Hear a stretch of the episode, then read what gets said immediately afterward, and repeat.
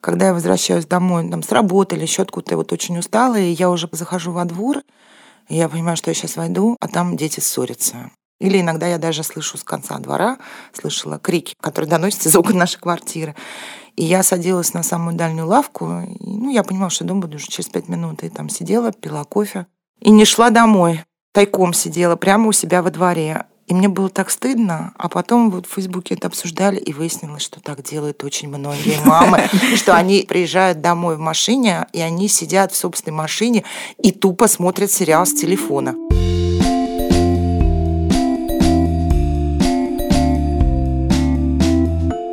Всем привет! С вами честный подкаст о материнстве «Ты же мать» и мы его ведущие. Настя Хартулари, у меня есть дочка Варя, ей один год и 10 месяцев. Саша Довлатова. У меня трое детей, им 18, 13 и 5 лет. Их зовут Миша, Маша и Костик. А меня зовут Настя Красильникова, и у меня есть сын Федор, которому скоро будет 3 года. Уже вот-вот. А сегодня у нас э, необычный выпуск. Пару эпизодов назад мы попросили вас прислать нам свои вопросы о родительстве и детях. Спасибо большое всем, кто откликнулся на этот призыв и прислал нам письма. Мы их все читаем с благодарностью и трепетом.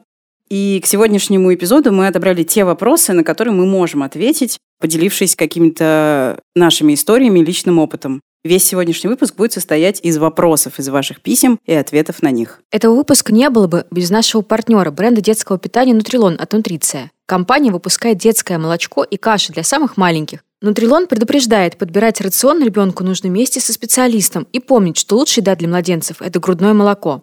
Согласно рекомендации Всемирной организации здравоохранения, оно обязательно, по крайней мере, в первые шесть месяцев жизни младенца. И Нутриция эту рекомендацию полностью поддерживает. А еще у нашего партнера есть сайт «Пища для ума» про детей и их развитие. Например, там можно узнать, в какие игры поиграть с ребенком на прогулке и как понять, что ваш малыш нормально развивается. Ссылку на сайт вы найдете в описании этого эпизода на сайте «Медузы».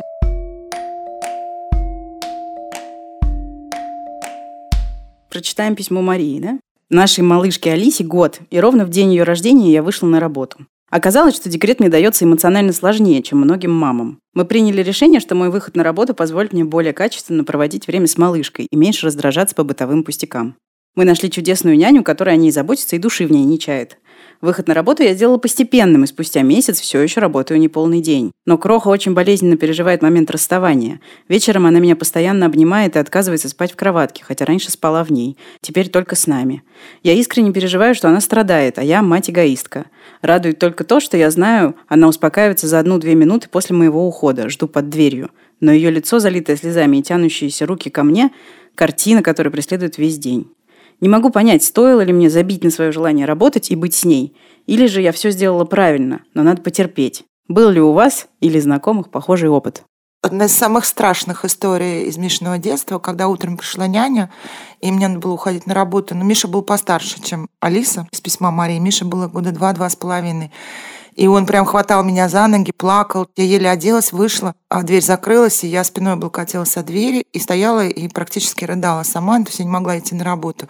Хорошо, что я не ушла. И буквально через пять секунд я услышала совершенно счастливый, радостный голос Миши, когда он обращался к нашей няне. Он сказал, ну что, Света, мы идем за мороженым. Каждый раз, когда меня мучили угрызения совести по поводу работы, по поводу еще чего-то, я вспоминала вот это. Более того, я опрашивала всех своих детей уже взрослыми. Помнят ли они это? Травмировала ли я их этим? Они рассказывают много историй, как я их обидела, травмировала, не пришла ни на один утренник в детском саду, при том, что я была на всех утренниках, я не пропустила ни одного. Но ни Миш, ни Маш ни разу не говорили, что вот их травмировало, или что вот они помнят, как я уходила и бросала их на няню, и что вот как ужасно, что я работаю. Ну, у меня похожего опыта совсем уж нету, потому что я работаю из дома, но в любом случае я очень понимаю переживания Марии, когда я ухожу куда-то, куда мне хочется уйти одной, Варя остается с кем-то, то, конечно, момент прощания очень тяжелый, потому что она расстраивается, говорит «мама, мама», и первые несколько минут, когда я ухожу, они действительно мучают меня чувством вины, но пару раз слышала, как она очень быстро отходит, и поэтому Чувство вины, оно, конечно, исчезает тоже достаточно быстро. Но, Мария, я вас прекрасно понимаю. Настя, а что ты можешь рассказать? Вот мне очень понятны эмоции Марии. Я хочу сказать, что я э, сопереживаю глубоко. И у меня тоже были все эти сомнения много раз. И надо сказать, что э, моему сыну уже скоро три года, и на работу я хожу уже примерно года два. И он перестал расстраиваться, когда я ухожу на работу, но зато он по-прежнему начинает просто колотиться в истерике и заливаться настоящими крокодилями и слезами, когда я ухожу в туалет пописать. И вы знаете, дело в том, что я не могу быть человеком, который не писает.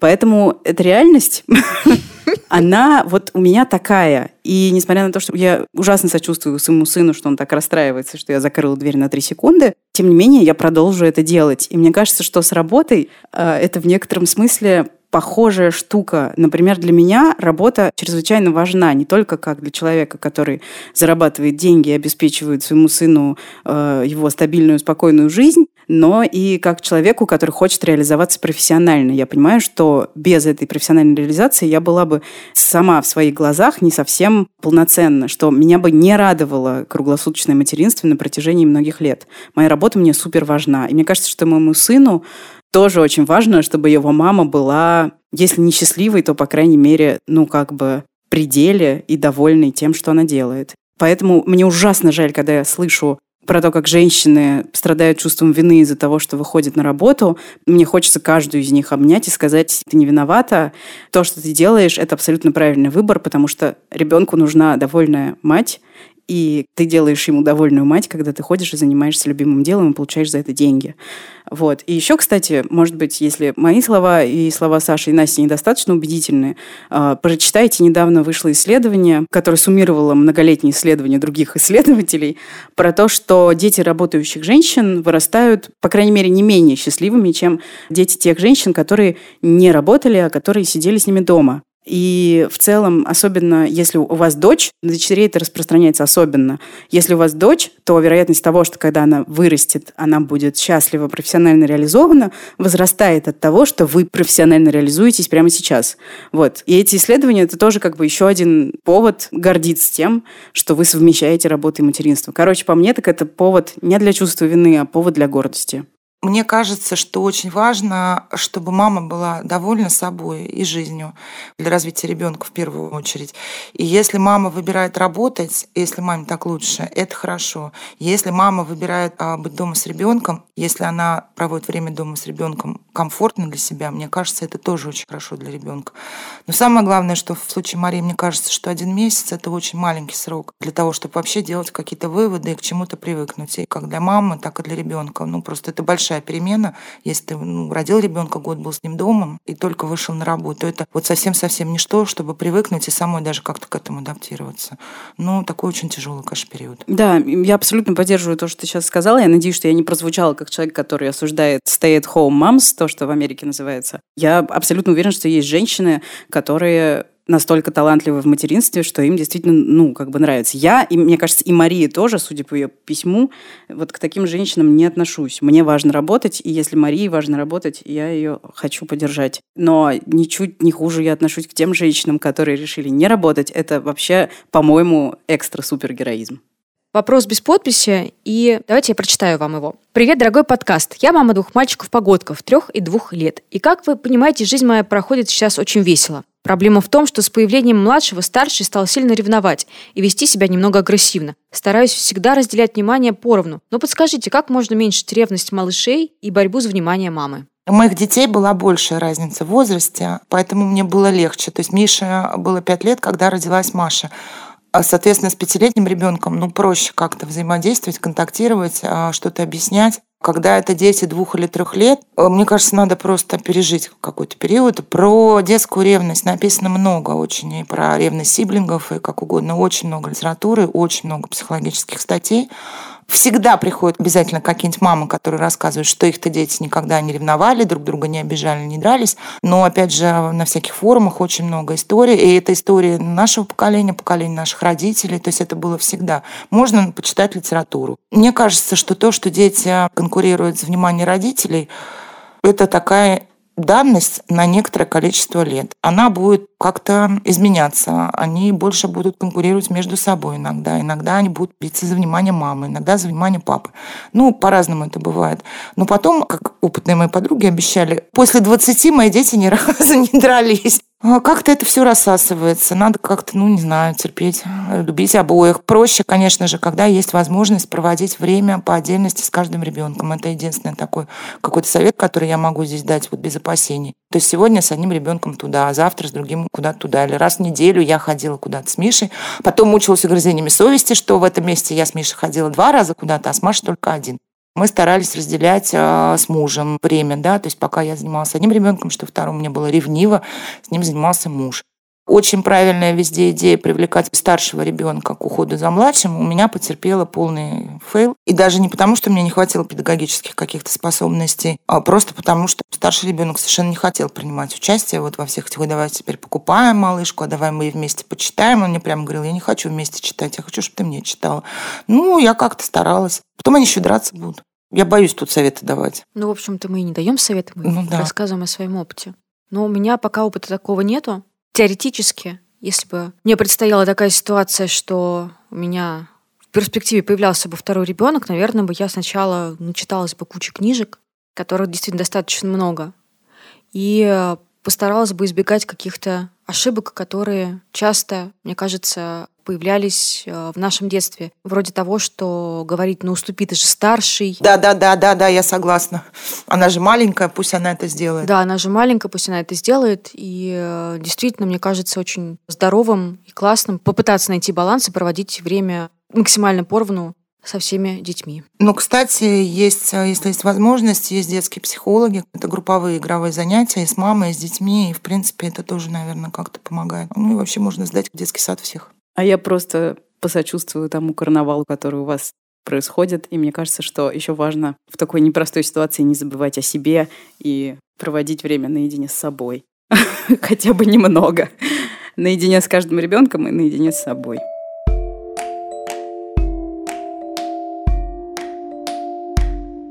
Вопрос от Анны.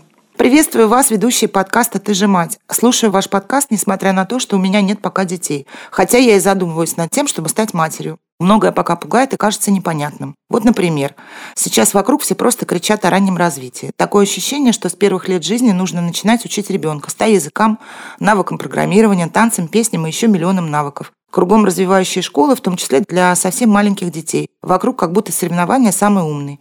Мне иногда кажется, что будь я матерью сейчас, я бы сошла с ума, переживая, достаточно ли я занимаюсь со своим ребенком. Отсюда вопрос. На что вы ориентируетесь в развитии детей? На рекомендации Всемирной организации здравоохранения или на советы экспертов? Как вы понимаете, что с ребенком уже пора начать заниматься или наоборот еще рано?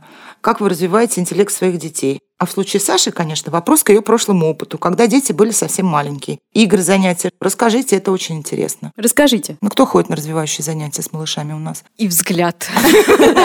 Попал на меня. И правда, мы с Варей ходим на развивающие занятия. Мы ходим туда уже пару месяцев. Но это в большей степени а, развлечение для меня, чем какое-то развитие для Вари чтобы как-то разнообразить наши с ней будни. И здесь я ориентировалась а, не на какие-то рекомендации экспертов или на какие-то условные таблицы норм ВОЗ или что-то еще, а просто я искала какой-то досуг и приятное время, которое мы можем провести вместе с Варей. Поэтому здесь я могу сказать, что я ориентировалась исключительно на себя. Муж сказал еще, по-моему, до рождения нашего сына, что развивашки только через его труп. Поэтому нога Федора не ступила на мягкий коврик а, развивательного центра ни разу. Честно говоря, мне было неинтересно этим заниматься, я скажу честно. Я никогда не думала о том, чтобы, не дай бог, начать учить ребенка языкам или программированию в возрасте, когда он еще в подгузниках. И мне кажется, что детство дано людям для того, чтобы просто проводить время максимально бессмысленно есть мороженое, э, облизывать песок, э, я не знаю... Замерзшие качели. Замерзшие качели, перелезать через коляску туда-обратно, выщипывать волосы из собаки и заниматься прочим э, вполне себе, на мой взгляд, развивающими на самом деле вещами, которые представляют собой тупо жизнь. Вот мой сын пытается вилкой наколоть пельмень. Я вижу, как происходит его развитие. Он учится нажимать вилкой на пельмень. По-моему, это супер важный навык. Поэтому я хочу, чтобы он уделял, собственно, тем навыкам, которые ему сейчас нужны, максимальное количество времени. Поэтому развивашки – это не наш случай. И я очень сочувствую тем женщинам, которые ощущают давление и необходимость развивать ребенка.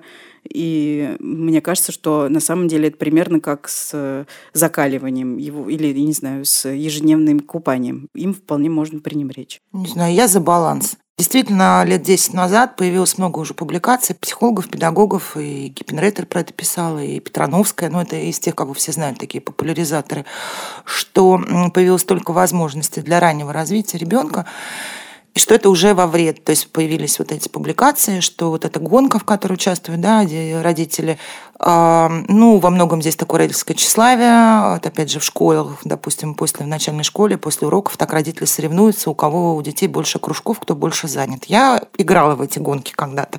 Мне кажется, что, опять же, есть какой-то здравый смысл. Я ходила с Костиком, кстати, три раза на йогу, когда мама и младенчик. О. Мне очень хотелось быть прогрессивной современной мамой.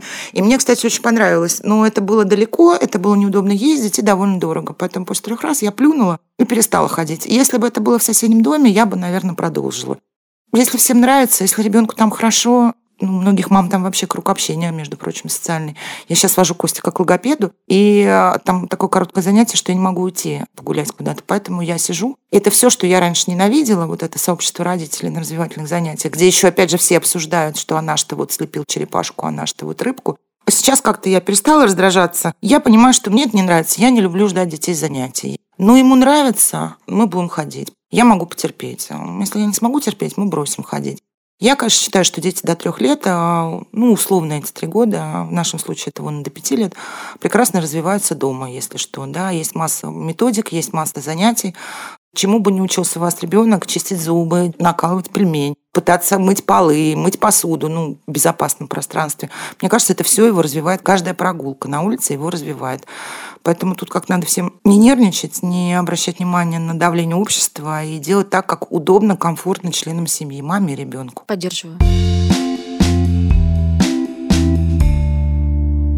Дальше нам пишет Александр. Привет, спасибо за то, что делитесь важнейшим опытом и вашими переживаниями. У вас замечательный подкаст, верю в вас и желаю успехов. Спасибо. спасибо. Мне бы хотелось услышать ваш опыт отношения в паре в первый год жизни ребенка. То, как меняются отношения внутри пары, прохождение пары и кризис рождения ребенка. Наверное, у всех все по-разному. Но я все равно замечаю, что многие пары испытывают примерно одни и те же трудности и недопонимания, которые особенно обостряются в связи с рождением ребенка. Также очень хотелось бы, чтобы вы затронули грустную, но важнейшую тему послеродовой депрессии. Александр. Что сказать вам, Александр? Вы знаете, мы обязательно расскажем про то, как трансформировались наши отношения внутри наших пар после рождения детей. Это тема для отдельного выпуска. И уже скоро этот эпизод выйдет э, на всех платформах, где вы слушаете подкасты. Поэтому, да, мы целых 40 минут об этом разговаривали. Там много нашлось чем поделиться. А что касается грустной, но важной темы после родовой депрессии, тут нет никакого конкретного вопроса. Но что мы можем про нее сказать на эту тему? Во-первых, э, послеродовая депрессия существует. По разным данным, до четверти женщин сталкиваются с этим расстройством настроения после родов. Понимаете, это огромная статистика. Также послеродовая депрессия бывает у мужчин. Тоже довольно-таки неочевидная штука, но это действительно так. Моя сестра-близнец пережила тяжелейший опыт после родовой депрессии и написала книгу об этом явлении. Книга называется «Не просто устала. Как распознать и преодолеть послеродовую депрессию». И она же вместе со своими коллегами делает проект, посвященный ментальному здоровью матерей. Он называется «Бережно к себе». Он э, есть на разных платформах, у них есть подкаст, Инстаграм, у них есть группы поддержки в Фейсбуке, вот, и они очень здорово и классно обращаются с этой темой профессионально, не ужасно грустно, а наоборот как-то очень светло и мило, и они делают великолепную, важнейшую, огромную работу по преодолению стигмы после родовых расстройств настроения у женщин и вообще по информированию людей о том, что они бывают. Поэтому, если вы хотите больше об этом узнать, я вам очень советую обратиться именно туда. В целом, что хочется сказать, чтобы, наверное, люди следили за своим ментальным состоянием после родов и внимательно относились к перепадам настроения и Например, вы, Александр, у вас есть жена, допустим, вы тоже можете внимательно относиться к тому, как она себя чувствует и как меняется ее настроение после родов. И важно тут, наверное, еще коротко сказать, что в первые три недели после родов у 80% женщин, господи, почему я помню все эти цифры, наступает так называемый baby blues. Это когда а, резкая смена настроения, плаксивость, некоторая повышенная тревожность. И это происходит на фоне там, гормонального всплеска, это нормально, и это заканчивается через три недели. Если подавленность не прошла через три недели, это повод повнимательнее отнестись к себе и, возможно, обратиться к специалисту. Пишет нам Анна. Здравствуйте, у меня нет детей и сложные отношения с мамой. Ей кажется, что если мы с мужем заведем ребенка, то мы все, и особенно она, станем невероятно счастливыми. Я же боюсь, что появится еще больше поводов для ссор, и с опаской отношусь к идее, что она будет мне помогать, если появится малыш. Как изменились ваши отношения с собственными родителями после появления у вас детей? Я считаю, что не надо рожать ребенка, потому что мама считает, что все должны родить ребенка. Рожать ребенка стоит, когда вы хотите ребенка, и, возможно, ваш партнер хочет ребенка. Я, честно говоря, считаю, что мнение партнера не решающее. Ну уж мнение мамы, мне кажется, здесь не может быть решающим. Вместе с тем я вполне себе представляю, что могут быть обстоятельства, когда очень важно, да, какая-то поддержка мамы. Например, когда моя мама забеременела мной, уже было понятно, что она не будет жить с моим отцом. Было понятно, что он уедет, эмигрирует. Ей было 30 лет, то есть это старородящая по советским нормам. Ну, у нее были какие-то проблемы со здоровьем, то есть понятно было, что если она прервет эту беременность, возможно, у нее больше не будет детей. И у нее была мама, мы жили отдельно. Бабушка моя была женщиной с очень тяжелым характером. И у бабушки, то есть у маминой мамы, был муж за которого она вышла замуж незадолго до вот маминой беременности. То есть это был отчим и такой взрослый 50-летний чужой мужчина. И моя мама работала, она была самостоятельной женщиной, она вполне могла бы и так и вышла, да, воспитать меня одна, но как-то ей было страшно.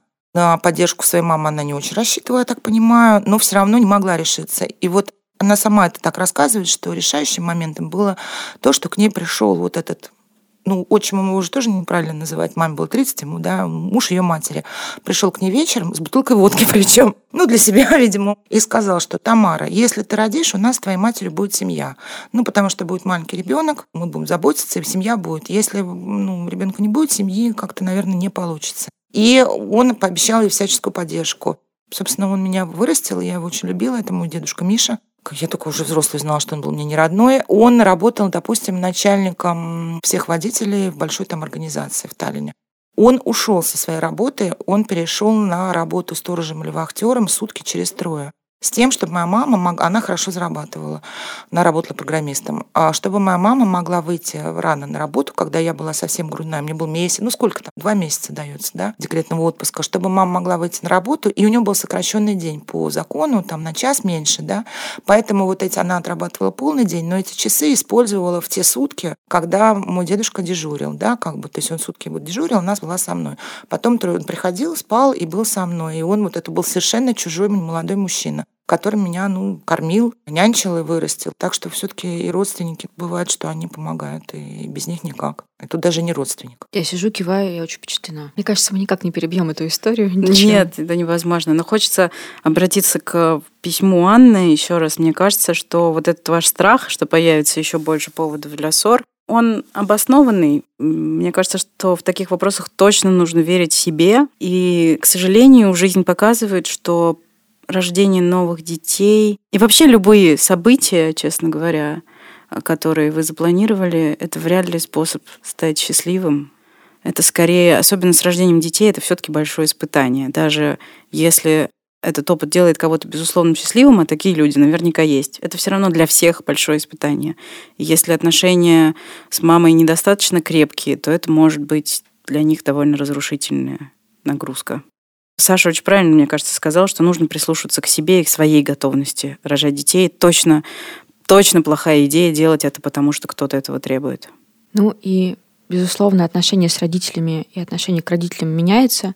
Моя мама иногда, мне кажется, пингует меня, задавая все время один и тот же вопрос. Ну, теперь ты понимаешь меня? Ну, теперь ты меня понимаешь? Но я пока не знаю, как ответить на ее вопросы и просто тихо киваю.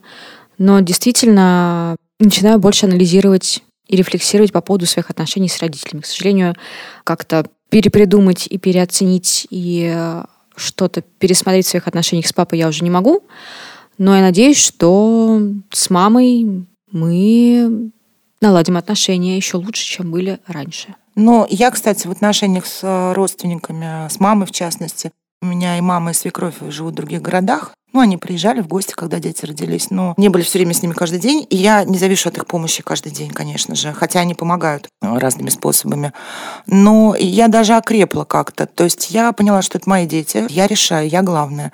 И я смогла защищать вот свои границы, которые, может быть, раньше не могла так защищать в отношении со старшими родственниками. Я деликатно как сказала mm-hmm. про старших родственников.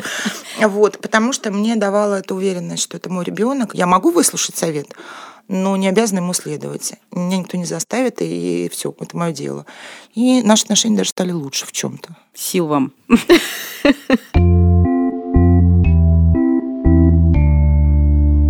Ой, еще один мужчина пишет нам. Добрый день, меня зовут Никита, моей дочери полтора года. С одной стороны, нам все нравится в родительстве. С другой стороны, силы уже на исходе. В первую очередь у моей жены, конечно. Извините, что я смеюсь. Это смех сочувствия. Да. Важный вопрос. Было ли у вас родительское выгорание? И если да, то как вы с ним справлялись? Вот у меня сразу вопрос к Насте Красильниковой. Да. Как я даже не стала... с поставленным диагнозом выгорания. Нет, вот, тем более, нет, как человеку, который знает всякие формулировки и читает разную литературу. Я даже гуглить не стала, что сейчас имеется в виду под вот термином выгоранием. Родительским понятие. выгоранием. Да, под родительским выгоранием. Конкретно это вот о чем? Это усталость от родительства, которая не лечится сном и отдыхом от родительства. Вот что это такое. Она в чем выражается? Я понимаю, она что выражается это усталость. в том, что ты становишься более раздражительным, ты становишься менее терпеливым, ты становишься более уставшим, тебе все время хочется прекратить делать то, что ты делаешь, тебе хочется вырваться на свободу и перестать э, быть зависимым от нужд ребенка. Ну тогда, Никита, извините, мы не то, что оно у нас было, и мы с ним боремся. Вот я с ним живу, получается ну, приходит, э, уходит, потом опять возвращается. Это какая-то бесконечная история. Сегодня так, завтра мне лучше, потому что я сходила куда-то без детей. А послезавтра я сходила куда-то с ребенком, но сходила хорошо, и все довольны. Поэтому мне кажется, что опять все супер. После выходных, когда все дома, в понедельник, мне кажется, что, ну, я с опаской использую слово депрессия, но в понедельник у обычно, особенно после праздников еще каких-то, да, когда вся каникул. семья дома, школьные каникулы, новогодние праздники. Мне кажется, что, ну, я не просто выгорела, что я ненавижу всех, себя, собственных детей, мужа, квартиру, ну, вот все. Но как-то через пару дней это уходит, потом возвращается. Я не знаю, как с этим бороться, отвлекаться, чем-то заниматься, следить, как Настя говорит, за своим ментальным здоровьем, да, чтобы не пропустить, видимо, какие-то серьезные нарушения. Вот расскажи нам, Настя, что делать? Я очень люблю шутку, которую я же и сочинила. Это уже эмоциональное выгорание или еще эмоциональное тление. Вот, по-моему, я перманентно нахожусь на стадии тления. На самом деле это максимально, мне кажется, общий вопрос. По-моему, родительское выгорание рано или поздно случается со всеми, и в этом смысле, наверное, приятно чувствовать себя причастным к большому обществу людей, хороший способ с ним справляться – это делать перерывы в родительстве. Я знаю, что я звучу сейчас как э, человек э, э, максимально, не знаю, неправильный, но уезжать в отпуск без детей – попробуйте. Вам это понравится. Это действительно работает. И второе, что мне кажется здесь важным, что всегда хорошо, когда в жизни есть что-то еще, кроме родительства, когда в жизни есть какая-то еще дополнительная нагрузка или хобби, или отдых, или что-то, что доставляет вам удовольствие, и вы можете на этом сконцентрироваться какое-то значимое количество времени. Не знаю, можно ли с этим справиться окончательно. Мне тоже кажется, что это периодами то хуже, то легче. И скорее здесь нужно просто, опять же, не забывать о себе, как и всегда, и о своих нуждах. Потому что в первые полтора года жизни ребенка, ну, дети очень требовательные, и ты уделяешь им полностью все свое время, но тем не менее нужно пробовать хоть как-то находить время на себя, на свои интересы, увлечения, на то, что доставляет вам удовольствие, даже если это, не знаю, лежать в ванной спице и пересматривать первый сезон «Моей прекрасной няни». Анатомии страсти. Я тоже была там и чувствовала это, и я помню, я прочитала книжку «Мама на нуле», по-моему, она так называется, и там было какое-то множество советов от э, каких-то дыхательных практик, занятий йогой и еще чем-то. Наверное, самый запомнившийся мне совет был в том, что когда вы будете э, на подъеме, так называемое ресурсное состояние, составьте себе список то, что вот вам, маме или папе, помогает вот прямо сейчас переключиться в данный момент, чтобы этот список был у вас все время под рукой, и вам не нужно было в момент провала э, этот список искать, и чтобы там были какие-то максимально простые к исполнению вещи там из серии. Вот мне сейчас очень плохо, и я вот сейчас куплю себе пирожное картошкой, мне станет хотя бы ненадолго, но прям вот хорошо, мне вот сейчас в данный конкретный момент это поможет. Или вот мне сейчас очень плохо, я вот сейчас схожу в лес, а, послушаю пять минут птичек, и мне станет чуть лучше. И вот какой-то вот такой маленький а, список простых вещей, которые восполнят ваш ресурс прямо сейчас. И вот чуть-чуть восполнив этот ресурс, вам дальше будет проще как-то себе помочь уже набраться сил для дальнейшего рывка. В социальных сетях это обсуждали. Когда я возвращаюсь домой там, с работы или еще откуда-то вот очень устала, и я уже подхожу, захожу во двор, и я понимаю, что я сейчас войду, а там дети ссорятся. Или иногда я даже слышу с конца двора, слышала крики, которые доносятся из окон нашей квартиры. И я садилась на самую дальнюю лавку, и, ну, я понимала, что дом буду уже через пять минут, и там сидела, пила кофе. И не шла домой, тайком сидела прямо у себя во дворе. И мне было так стыдно, а потом вот в Фейсбуке это обсуждали, и выяснилось, что так делают очень многие мамы, что они приезжают домой в машине, и они сидят в собственной машине и тупо смотрят сериал с телефона это украденное удовольствие какие-то, да, украденное время, или тупо, не знаю, едят пирожное, или просто сидят и смотрят а, в стекло. Никто не плачет, ничего, но это вот момент, и ты еще угрызаешься, что ты же, значит, ты не хочешь идти домой к своим детям, да, и ты сидишь.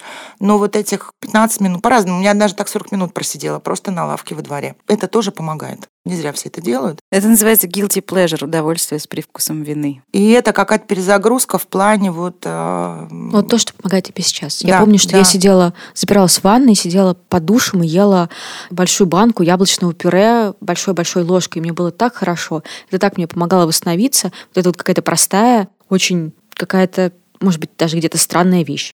Я прочитаю вопрос от Оксаны. Здравствуйте. Расскажите, пожалуйста, ваши мысли на тему помощи маме. Большинство мужчин рассуждают, что они должны только работать, обеспечивать семью, а мама заботится о детях и не думают, какой это тяжелый труд. Мол, дети вырастут, отдохнешь, а мне всю жизнь шачить. Сама налаживай режим, решай вопросы, учись отдыхать вместе с ребенком. У тебя своя ответственность, у меня своя. Хотелось бы мне узнать мысли и ведущих, насколько включены отцы, должен ли папа помогать маме отдыхать от детей. Занавес падает. Забрала тоже. Поехали. Сейчас теплая волна ярости поднялась по моему телу. Оксана, я тут как самый радикальный ведущий этого подкаста должна сказать, что я глубоко презираю то, что под участием мужчины в жизни ребенка подразумевают так называемую помощь. Никакую помощь никакой папа никому оказывать не должен. Это не гуманитарная миссия, это его собственный ребенок. Родители должны быть вовлечены по возможности в выращивание детей наравне. И мне кажется, что вот вся эта дискуссия и риторика, что папа должен помогать, она сама по себе вредная, потому что папа должен не помогать, а разделять пополам. Да, я понимаю, что бывают ситуации, когда мужчина работает, а женщина сидит в декрете. Я уже, по-моему, несколько раз говорила, что сидеть в декрете — это тоже работа, и она, мягко говоря, не самая простая. И мы уже тут, по-моему, тоже обсуждали, что человек, выходя утром из квартиры, в которой есть маленький новорожденный ребенок, выходя в офис, он уходит в отпуск. Это нужно просто запомнить, зарубить себе на носу, даже если это не любимая работа.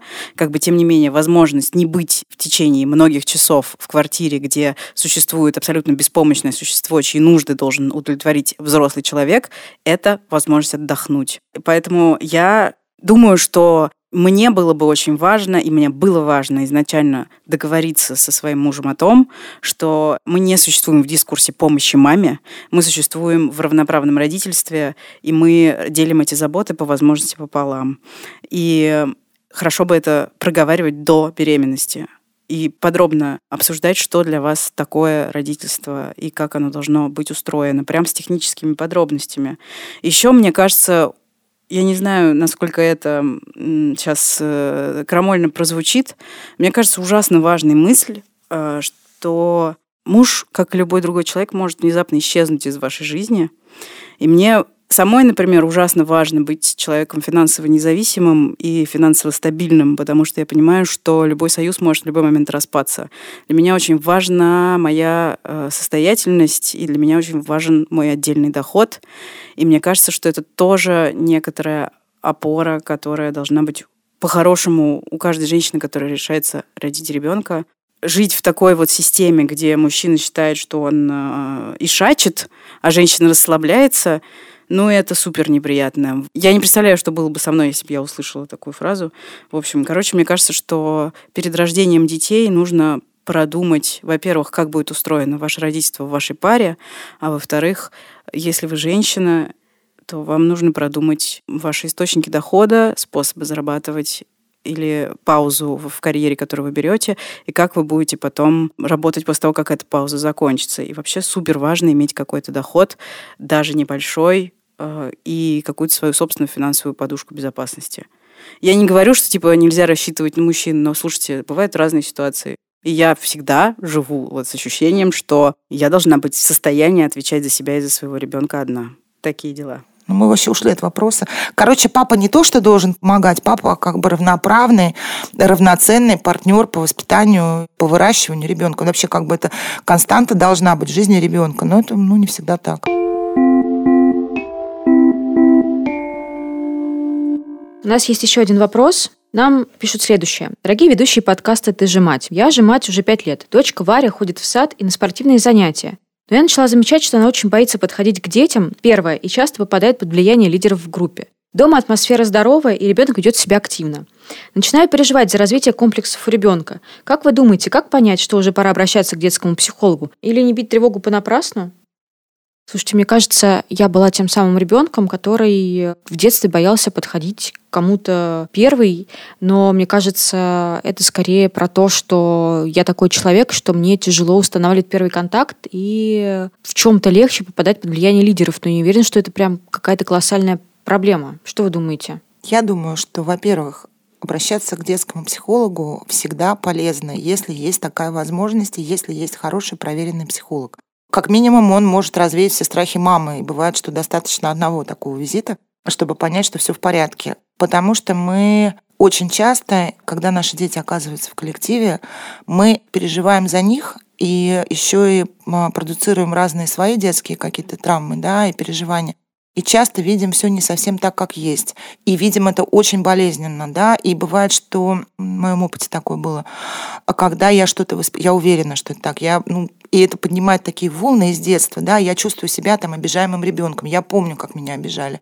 Потом выясняется, что, во-первых, ну не совсем обижали сейчас моего сына, а скорее даже он обидел, потому что я как мать не вижу ситуации, где он ведет себя да, плохо. У меня была вообще обратная история, когда было несколько конфликтов, в которых Миша обижал другого мальчика. То есть Миша был как агрессор, да, и я с ним как-то его воспитывал, а потом выяснилось, что все было не так, просто его очень провоцировали, очень красиво, и он просто срывался. Вот все эти мои какие-то комплексы просто это закрыли, да, забили. Я не могла вообще это все адекватно воспринимать.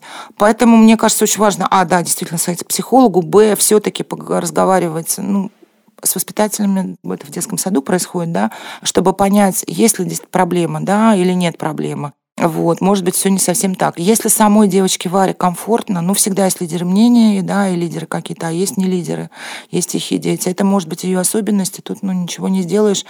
Ну, постепенно она как-то, Настя же начала, да, она с этим научится жить. Я думаю, не все мы тут лидеры. Кстати, очень полезно привлечь в таких случаях папу а, для того, чтобы он сам обратил на это внимание и высказал то, как он это видит. Потому что в нескольких ситуациях, э, в каких-то сложных, конфликтных, ну, в тревожных для меня а, в детском коллективе я видела одно, а потом мой муж раскладывал это все. Ну, мужчины, они как-то... Во всяком случае, мой муж, он менее впечатлительный более резкий, и он как-то это мне все раскладывал с другой позиции. Я, опять же, считала, что он ужасный какой-то а, уральский валенок и ничего не понимает в тонких движениях души моего ребенка и меня. Но опыт показывает, что он был прав, и я слишком преувеличивала.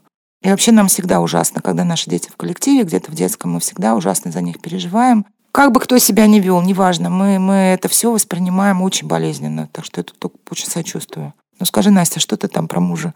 Я, мне очень все понравилось. В очередной раз я просто э, млею от твоей мудрости. Мне кажется, что наша слушательница супер вовлеченная мама, и мне кажется, что доверие к ребенку у нее уже есть, и я желаю, чтобы все разрулилось лучшим образом.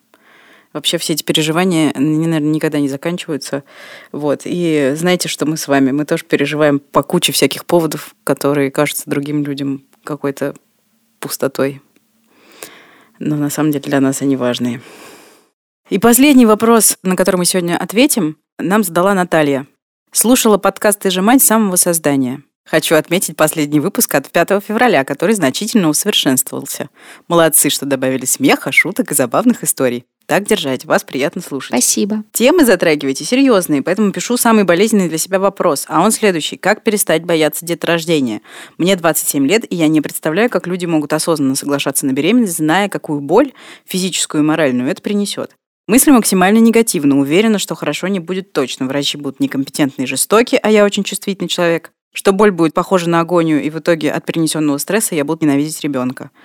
Вариант целенаправленного кесарева не рассматриваем. Муж против и в своем мышлении категоричен, да и мне это не кажется хорошей идеей. Словом, страх парализует, и почему-то он касается конкретно самих родов. Что будет дальше, меня не так сильно пугает.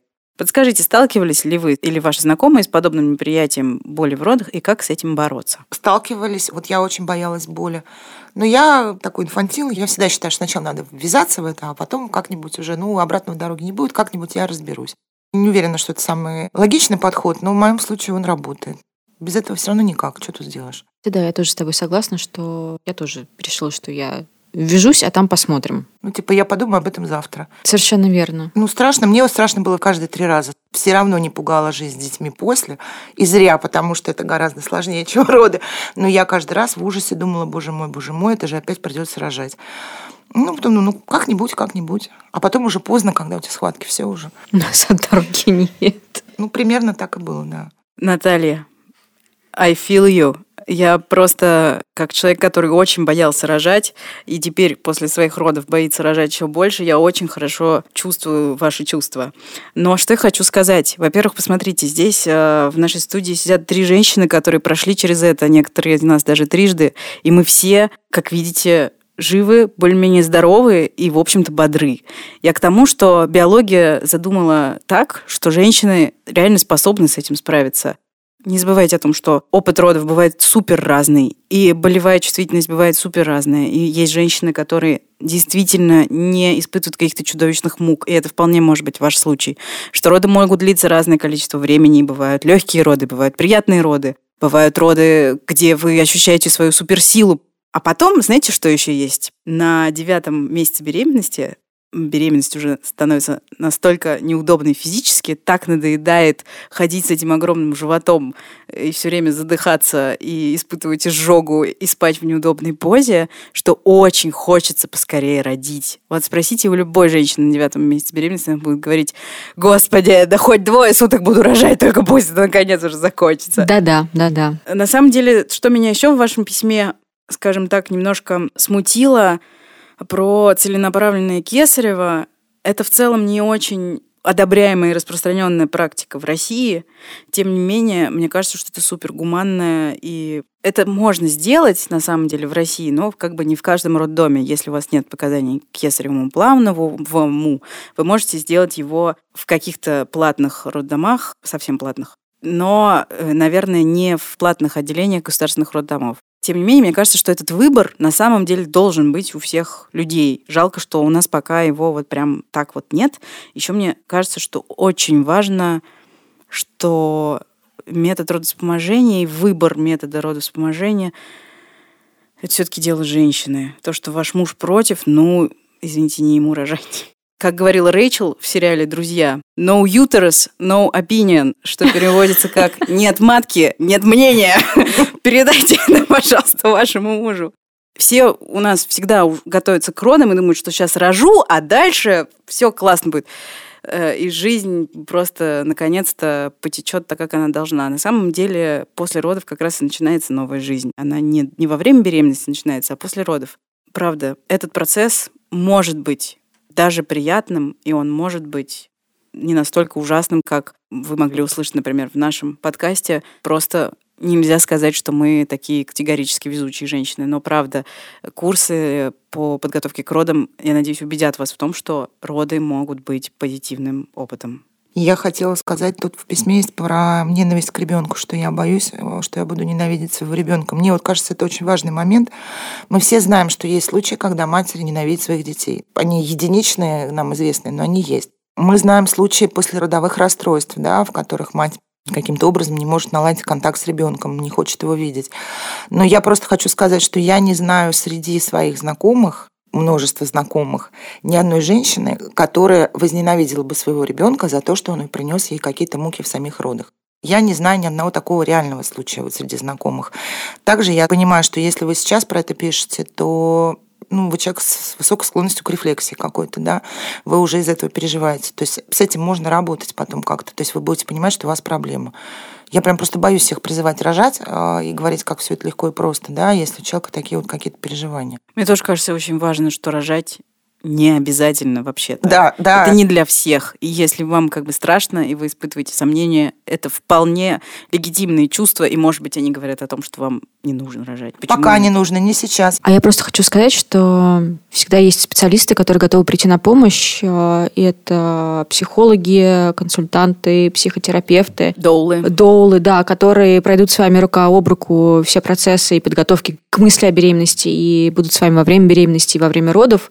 И, в общем, общем-то, они какой-то процент страхов, сомнений и всех прочих вещей э, помогают снимать. Да, так что, Наталья, вы слушайте тоже себя, и спасибо, что пишете такие подробные письма. Очень приятно. Мы не хотим, чтобы, короче, люди пугались и думали, что материнство это только очень страшно и только очень сложно, и что роды это всегда ужас и кошмар. Это не так.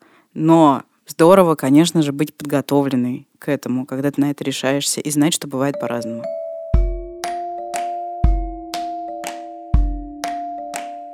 С вами был подкаст «Медузы» о материнстве под названием «Ты же мать». И мы его ведущие. Настя Хартулари. Настя Красильникова. И я, Саша Давлатова. И мы напоминаем нашим слушателям, что этот выпуск мы записали вместе с партнером, брендом детского питания «Нутрилон» от компании «Нутриция». «Нутрилон» выпускает детское молочко, а еще каши с молоком и без. Овсяную, кукурузную, гречневую, рисовую и мультизлаковую. Но подбирать рацион для ребенка нужно вместе со специалистом, а лучшая еда для младенцев – это грудное молоко.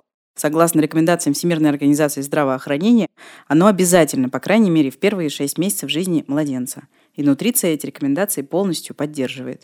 Еще у Нутрилон есть сайт для родителей, и он называется «Пища для ума» и посвящен эмоциональному и интеллектуальному развитию детей. На сайте Нутрилон собирает самые разные советы от психологов, экспертов и опытных родителей. Например, как развивать интеллектуальные способности детей. Или как успокоиться самим родителям и понять, что с младенцем все в полном порядке и он развивается правильно. Ссылку на сайт вы также найдете в описании этого эпизода. Мы ждем ваших писем на подкаст собакамедуза.io с пометкой «Ты же мать».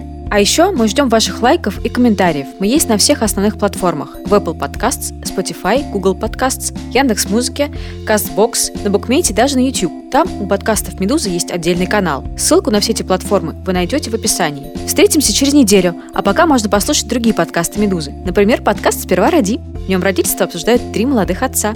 А еще подкаст о финансовой грамотности «Калькулятор». Спасибо и до новых встреч. Всем пока. Пока-пока.